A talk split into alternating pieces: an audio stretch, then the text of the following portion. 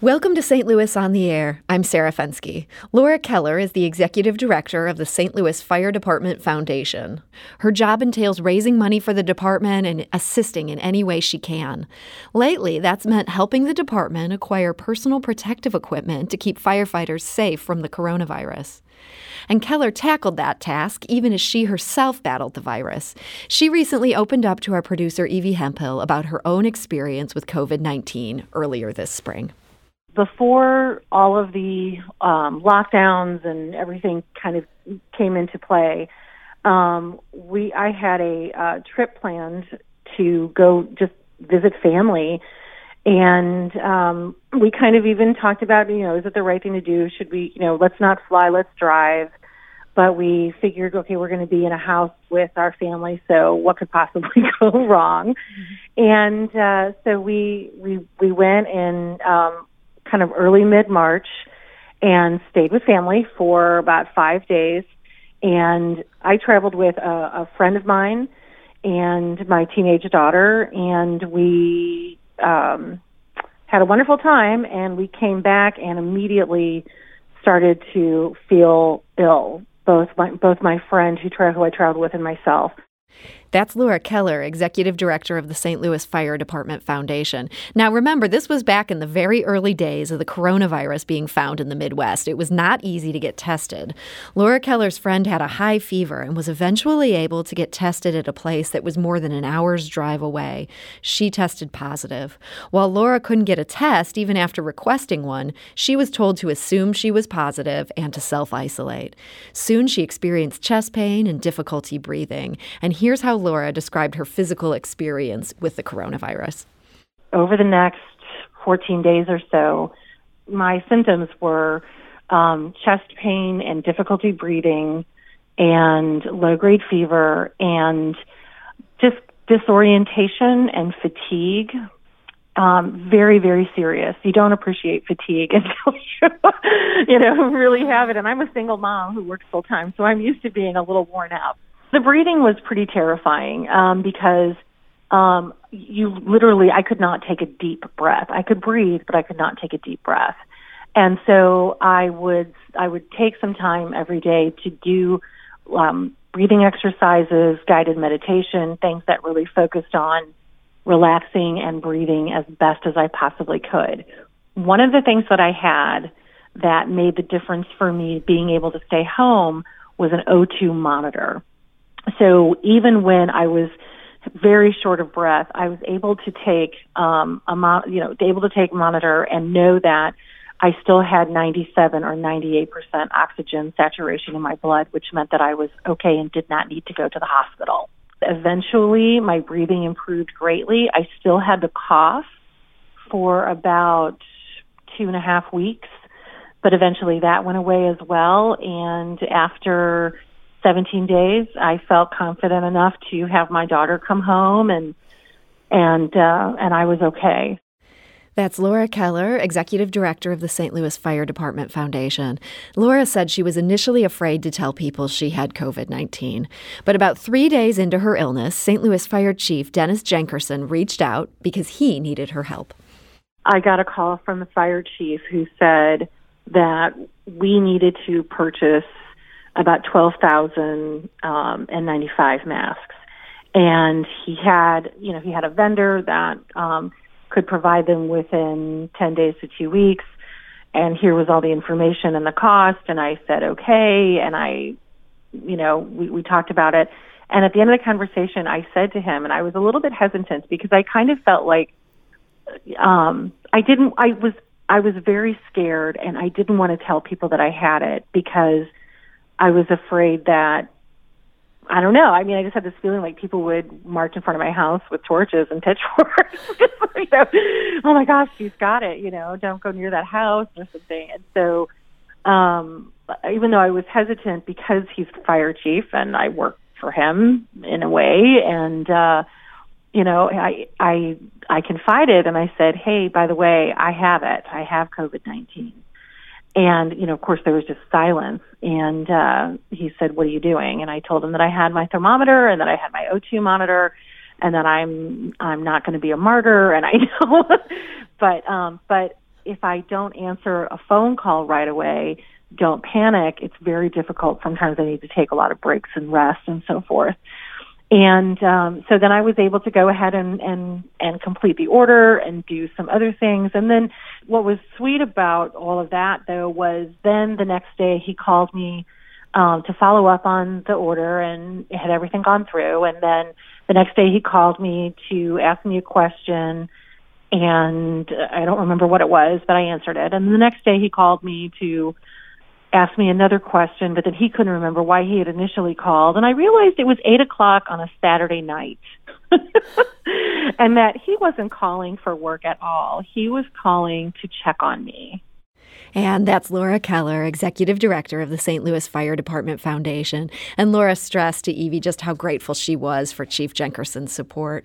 Now, Laura's bout with the coronavirus ended as well as it could have. She's now recovered, and she took it upon herself to get tested for antibodies. She says she, quote, wanted to be counted and help our region fight this virus. That also allowed her to donate plasma at the American Red Cross. Now it may help a more seriously ill patient with their recovery. But Laura's story, I think, still hits home a reality that the St. Louis Fire Department deals with every day. Anyone might have COVID 19. And yet the fire department still needs to take their call, show up at their house, and provide critical care. And joining me today to talk about how the department is dealing with that is Fire Captain Garon Mosby. Captain Mosby, welcome to the show. Thank you so much. Good afternoon, Sarah. So, your job seems like one of the truly scariest during this pandemic. You can be summoned at any moment to go deal with a sick person at any address. You have no idea if they're infected, if their space is infected. How do you even begin to deal with that? Well, well, two things. Before I answer that question, something Laura said really resonated when I was listening. Mm. That that she was hesitant, as close and connected. We're, we're, a family, and as close and connected as she is to the fire department, she didn't want to call. Right? She didn't want to feel like she was a burden. She didn't want to be singled out or feel special. Mm-hmm. I need all of your listeners to know that if you feel sick right, and you can't get in contact with your primary care physician, please call us. We're seeing that that folks are are not calling, and mm. they hmm. really should be. So I, I want to to stress that. Just listening to it. To, to answer your question, though, uh, we are trained and taught at the very beginning uh, the entry level of medical care, emergency pro- providing, is that everyone has it. Mm. right? So it doesn't matter who the person is, you assume that everyone has it. What is it? It is what you don't want to get. So the way that we the way that we approach it is that it's it's putting on proper protective equipment, and you have to do it every time, every call, because the the minute you're laxed or you don't put something on correctly or you take it off incorrectly, it's a germ right? It's it's it's not something you can see. It doesn't take a lot of it for you to get it. So it's it's taxing. It's it's it can be mentally exhausting. Uh, but but we carry on. This is what we signed up to do. So you're always prepared for that amorphous it, but this it we know has some complications beyond just the great unnamed it. Um, I imagine you guys are doing some extra sterilization or some extra protective equipment beyond what a firefighter would normally do. Oh my goodness! Uh, I wouldn't even. We don't have a long enough show to, to go to go into all the, the the new processes that have been implemented. I will say this: I was putting together a timeline for the fire chief on exactly what we did when we did it. You know, starting back to January 24th. I don't. I think we might have had one confirmed case in the country, and the chief started sending out information. When I hmm. went to put together this timeline, Sarah, it was in it was in maybe late February, early March I had about four inches uh, of paper on my desk from information we had sent out, communications, uh, and some of it changed. Right, it, yeah. we were we were learning more, so you know something might be this way on Monday, Thursday. Guess what?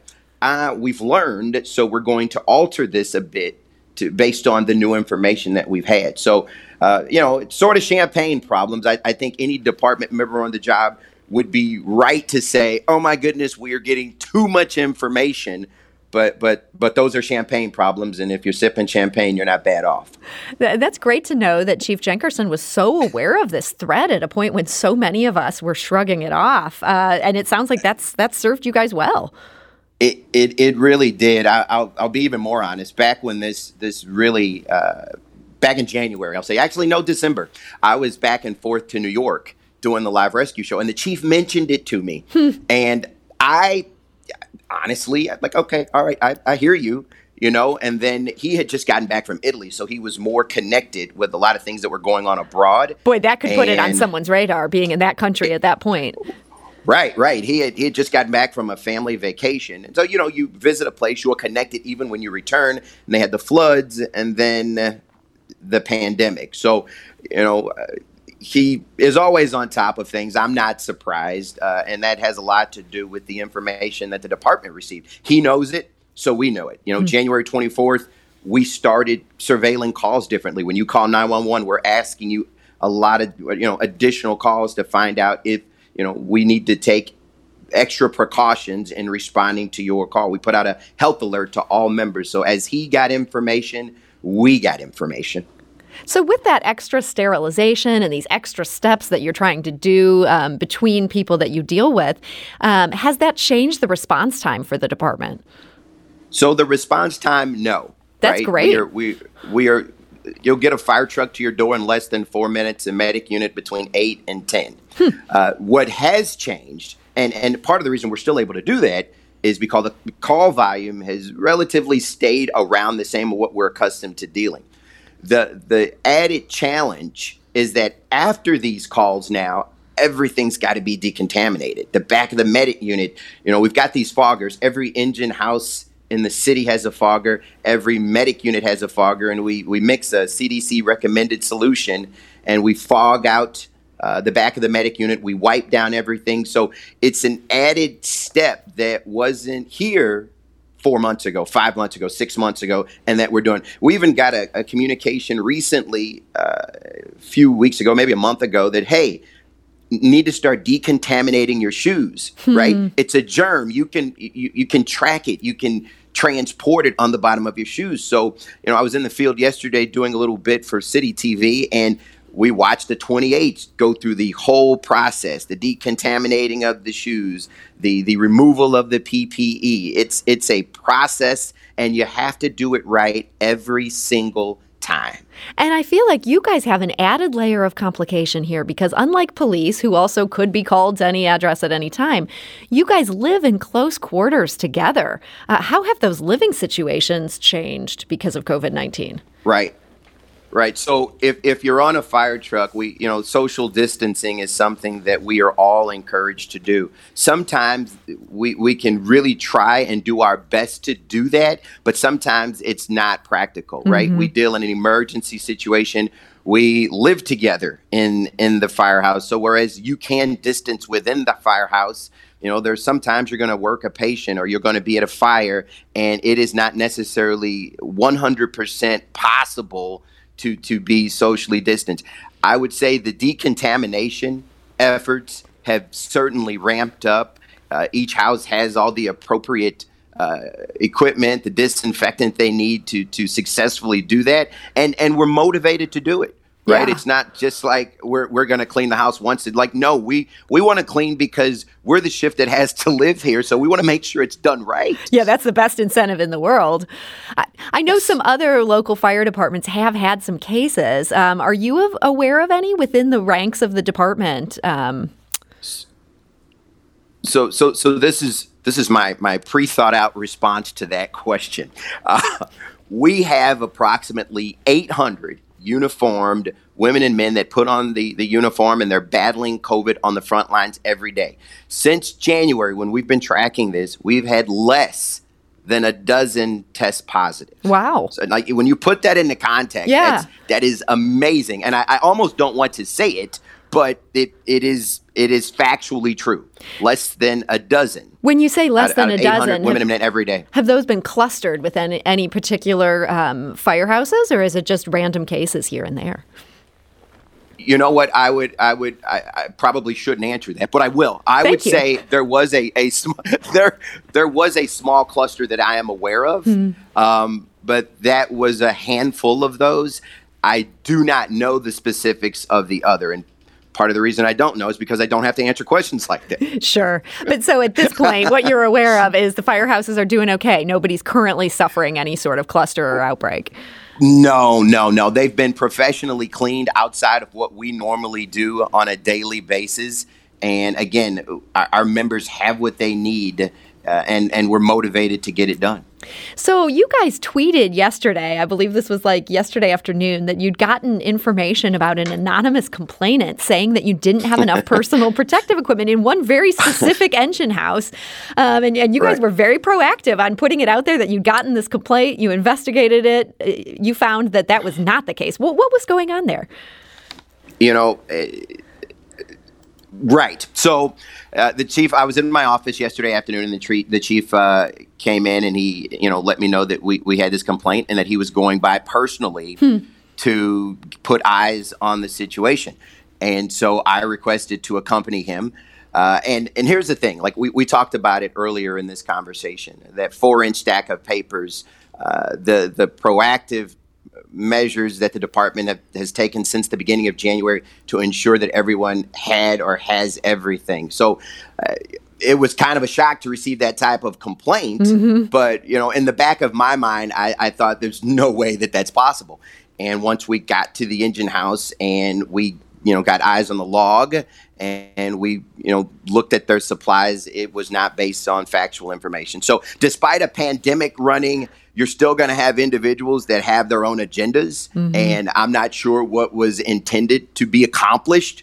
But uh, certainly not based on factual information, and you know the, the the members at the house were actually shocked that that was the complaint. And like I said, mm-hmm. if there's going to be a legitimate complaint that any firefighter in the city, any paramedic, any member can launch is that they have received an overabundance of information. I would support that. I, I, really would, but there again, they're, they're, those are champagne problems. And uh, Laura had mentioned earlier her efforts to try to get pr- protective equipment. Um, you're saying you guys have enough. The department is not um, facing a shortage at this point. You know what? I, have got to, again, give hats off to the leadership, uh, the fire chief, and our logistics uh, coordinating supervisor, Tracy Brady. I, I spoke with Tracy earlier today and you know asked her what her concern was and she had at one point worked seven weeks straight seven weeks straight. And she she told me that you know, and I'm just paraphrasing this. COVID is a, a big problem, but it's a small piece of it. You know, she said she lays awake at night thinking about the budget, how to procure, how to keep, how to maintain PPE. So it's beyond a full time job. She's obviously passionate about it, and the chief always says we we stay ready so that we don't have to get ready. Now, no one could have, you know, imagined that this would, would come and, and affect us to the magnitude that it has. But there was a certain amount of readiness that the St. Louis Fire Department had at the beginning, and we've been able to maintain that, particularly in the area of personal protective equipment. And, and we're okay right now. Boy, that is great to hear. I know so many places are struggling with that, and, and it's great to see that that proactiveness has, has paid off for you guys, and and that you're doing well enough to worry about those champagne problems as opposed to the, the really hardcore ones. So, going forward, it, it, sounds like one of the things you mentioned up top um, is that if people are feeling ill and they need to call the fire department, they should not feel bad about doing that. Any other thoughts you want to leave us with today as far as the members of the public in, in St. Louis? Well, well, the the world is reopening, or mm-hmm. the area is reopening Monday, right? And if there's any concern or something we're watching, is that maybe with things reopening, that folks won't take it as seriously as it truly is. Just because businesses businesses are reopening on Monday, COVID hasn't really gone away. It's still there. So it's it's still essential to maintain the social distancing aspect. It's still important to to, to wash your hands uh, use hand sanitizer, and just be be smart and, and, stay abreast to what's going on.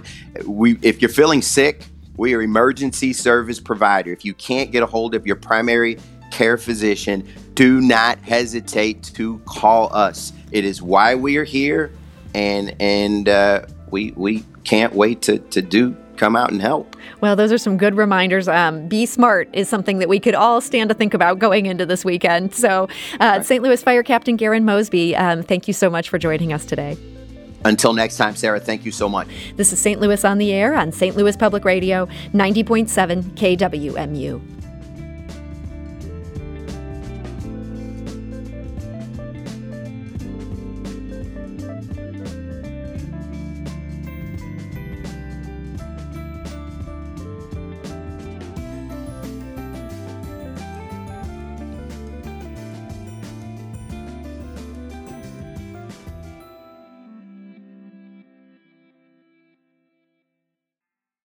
Support comes from Missouri Forest Products Association, committed to sustainable and sound conservation of the state's forests, which support more than 41,000 Missouri jobs, resulting in a $10 billion industry. ChooseWood.com.